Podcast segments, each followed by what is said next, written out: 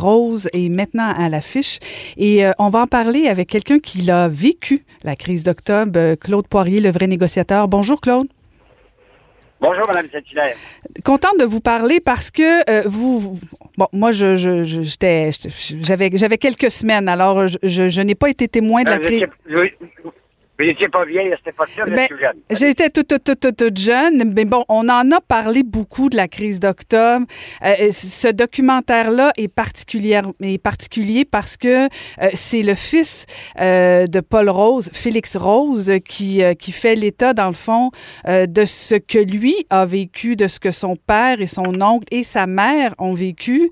Et donc, on, on va complètement ailleurs.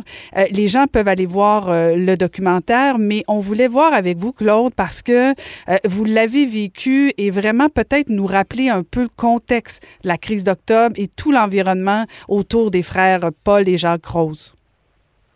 Moi, je dois vous dire, il y a à peu près deux ans, deux ans et demi, le fils de Paul Rose m'a appelé. Il me dit, vous vous souvenez-vous d'avoir eu une entrevue avec la mère, ma grand-mère? Je lui ai dit oui, je m'en rappelle. Alors, il me dit, je veux faire un document parce que cette année, c'est le 50, 50e anniversaire de la crise d'octobre de 1970. Alors, j'ai rencontré l'équipe. Je ne sais pas si dans le document, ils ont gardé ou ils n'ont pas aimé ce que j'ai dit, sauf que je n'ai pas encore vu de document. Et il a été clair et précis. Je dis, moi, s'il m'appelle, puis me rencontrer pour faire un, portrait euh, pour défendre l'indéfendable, oublie ça. Mhm. Alors, c'est même que ça a commencé. J'ai été rencontré, je me, je me souviens pas si ça n'a pas duré une heure, une heure et demie.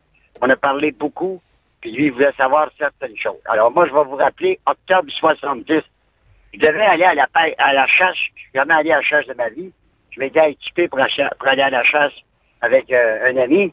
Jusqu'à le matin où j'étais dans ma voiture, puis on annoncé l'enlèvement de James Richard Cross sur la rue de Pat Christian à Montréal. Donc, euh, l'équipement que j'avais acheté pour aller à la chasse, moi, je l'ai servi, je l'ai redonné par la suite. Et j'ai commencé à couvrir les affaires de James Richard Cross samedi, à l'époque, Jérôme Choquette, ministre de la Justice, parce que le Parti libéral venait d'arriver au pouvoir avec Robert Bourassa. Alors, cette journée-là, il y a un point de presse de Jérôme Choquette à l'ancien édifice de Radio-Canada sur le boulevard Dorchester à l'époque, qui devient René Lévesque, près de David McKay. Il fait son point de presse, puis là, il dit, il n'y a pas question, puis on négociera pas, puis c'est ci, puis c'est ça, puis le gouvernement. Bon, c'était ça. Au moment où la conférence de presse se termine.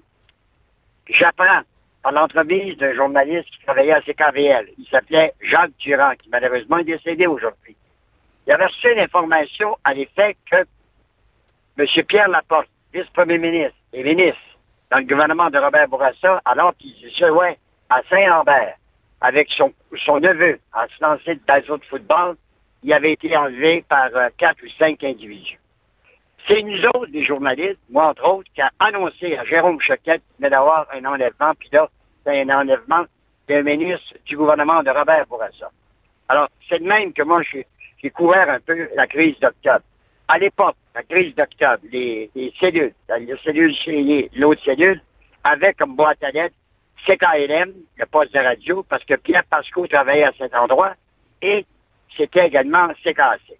Alors, moi, je, on quand tenu que je travaillais à CGMS à cette époque-là, et l'éditorialiste Paul Cook était euh, très dur envers le Front de libération du Québec, on n'a jamais eu d'informations précises, quoique, en cours de route, ça a pris un certain temps. Et un jour, j'ai reçu un appel me disant que le groupe du crime organisé, à l'époque, en tête Frank Dusty, fait faut pas se il ne faut pas généraliser, là. je peux, pas le procès de qui que ce soit. Mais souvent, on a vu dans le passé des gens qui ont été élus, puis ils ont eu le support des gens du secteur ou des petits comtés où ils travaillaient. Et Frank Dusty avait aidé Pierre Laporte à se faire élire.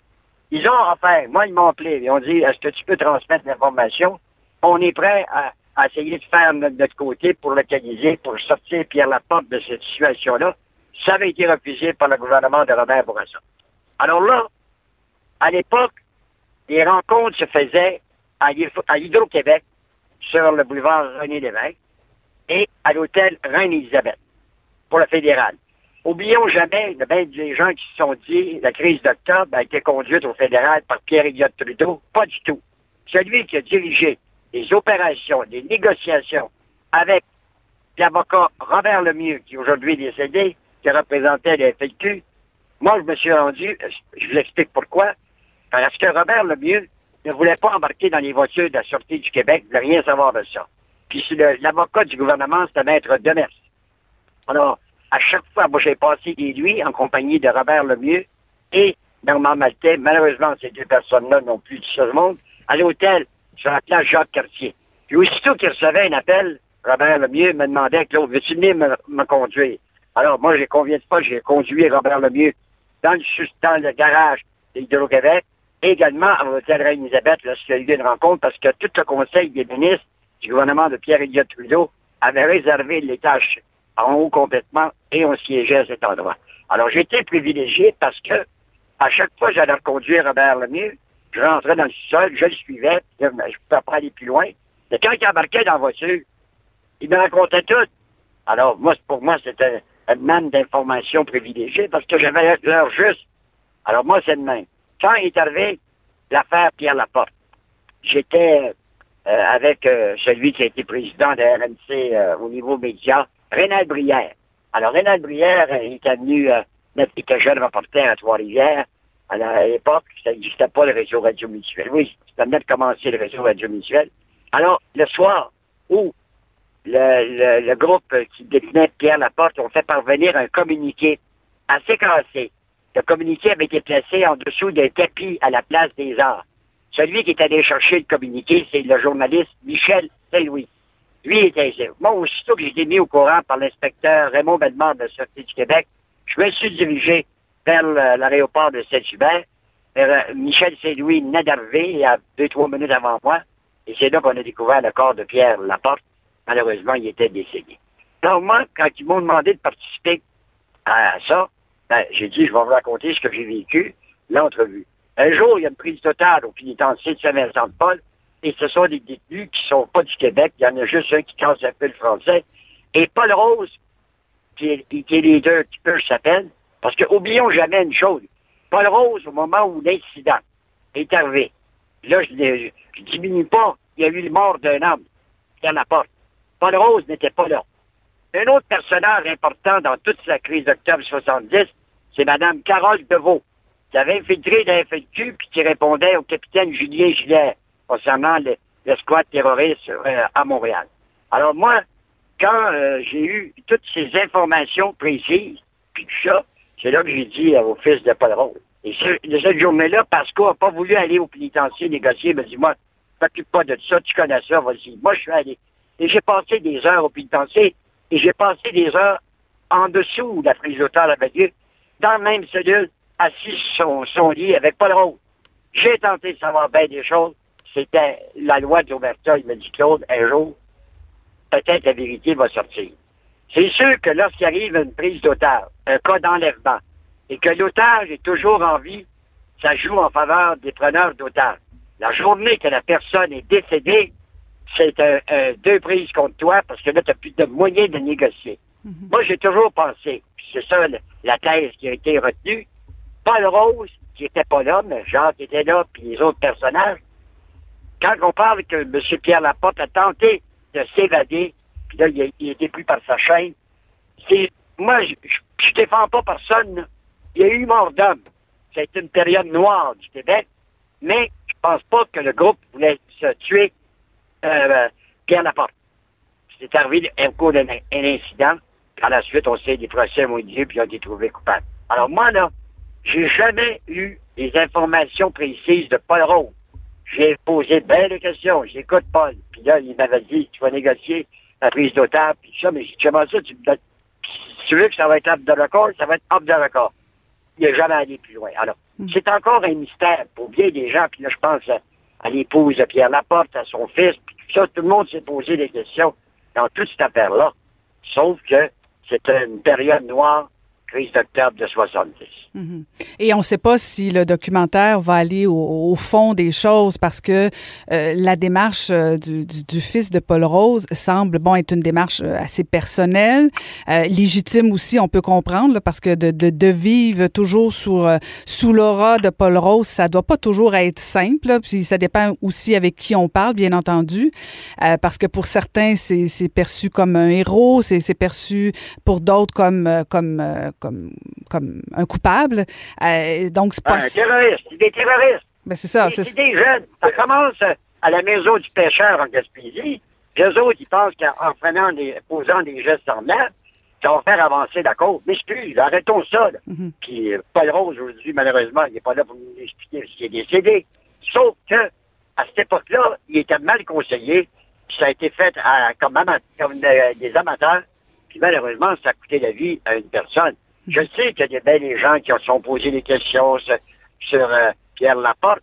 Mais n'oublions pas que Pierre Laporte, avant tout, a été journaliste au quotidien de Devoir pendant des années. était un journaliste redoutable pour euh, les partis politiques à Québec. Et c'est sûr et certain que... Puis moi, j'ai dit, quand il m'a appelé le fils de Paul, j'ai dit, écoute bien, là, moi, tu m'embarqueras pas dans une affaire, puis c'est l'intention de faire un documentaire pour euh, essayer de excuser ce qui s'est passé. Non, non. Dis-moi, je veux pas. Il puis ça m'avait frappé. Il m'a dit, il faut pas oublier qu'il y a eu mort d'homme dans mhm. cette affaire-là. Mhm. Alors, je ne sais pas, je n'ai pas vu de documentaire. Je sais qu'il va sortir dans certaines salles, mais pas dans des salles euh, conventionnelles du mhm. cinéma. Maintenant, on souligne les 50 ans de la crise d'octobre de 70. Puis les gens aujourd'hui, puis plus jeunes, quand on dit, ben, on n'était pas là, c'est vrai.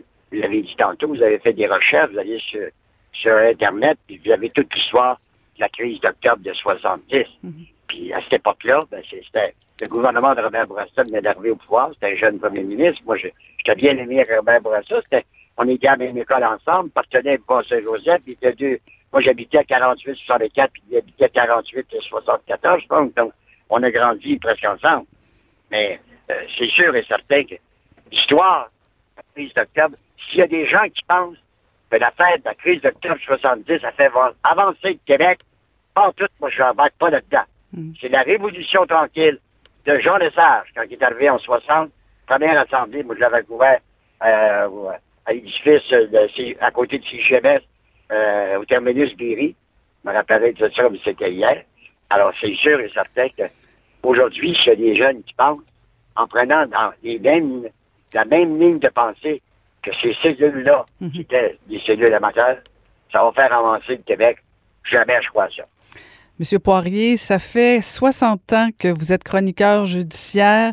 Euh, vous êtes toujours aussi impitoyable, aussi, euh, aussi euh, rigoureux, disons ça comme ça. Et vraiment, c'est un plaisir de vous parler encore une fois, de, retourner un peu dans le passé. Merci d'avoir pris le temps de, nous rappeler quelques ah souvenirs. Madame, Madame Saint-Hilaire, je n'excuse pas personne, Madame Saint-Hilaire, mais la plupart des gens sont tous morts.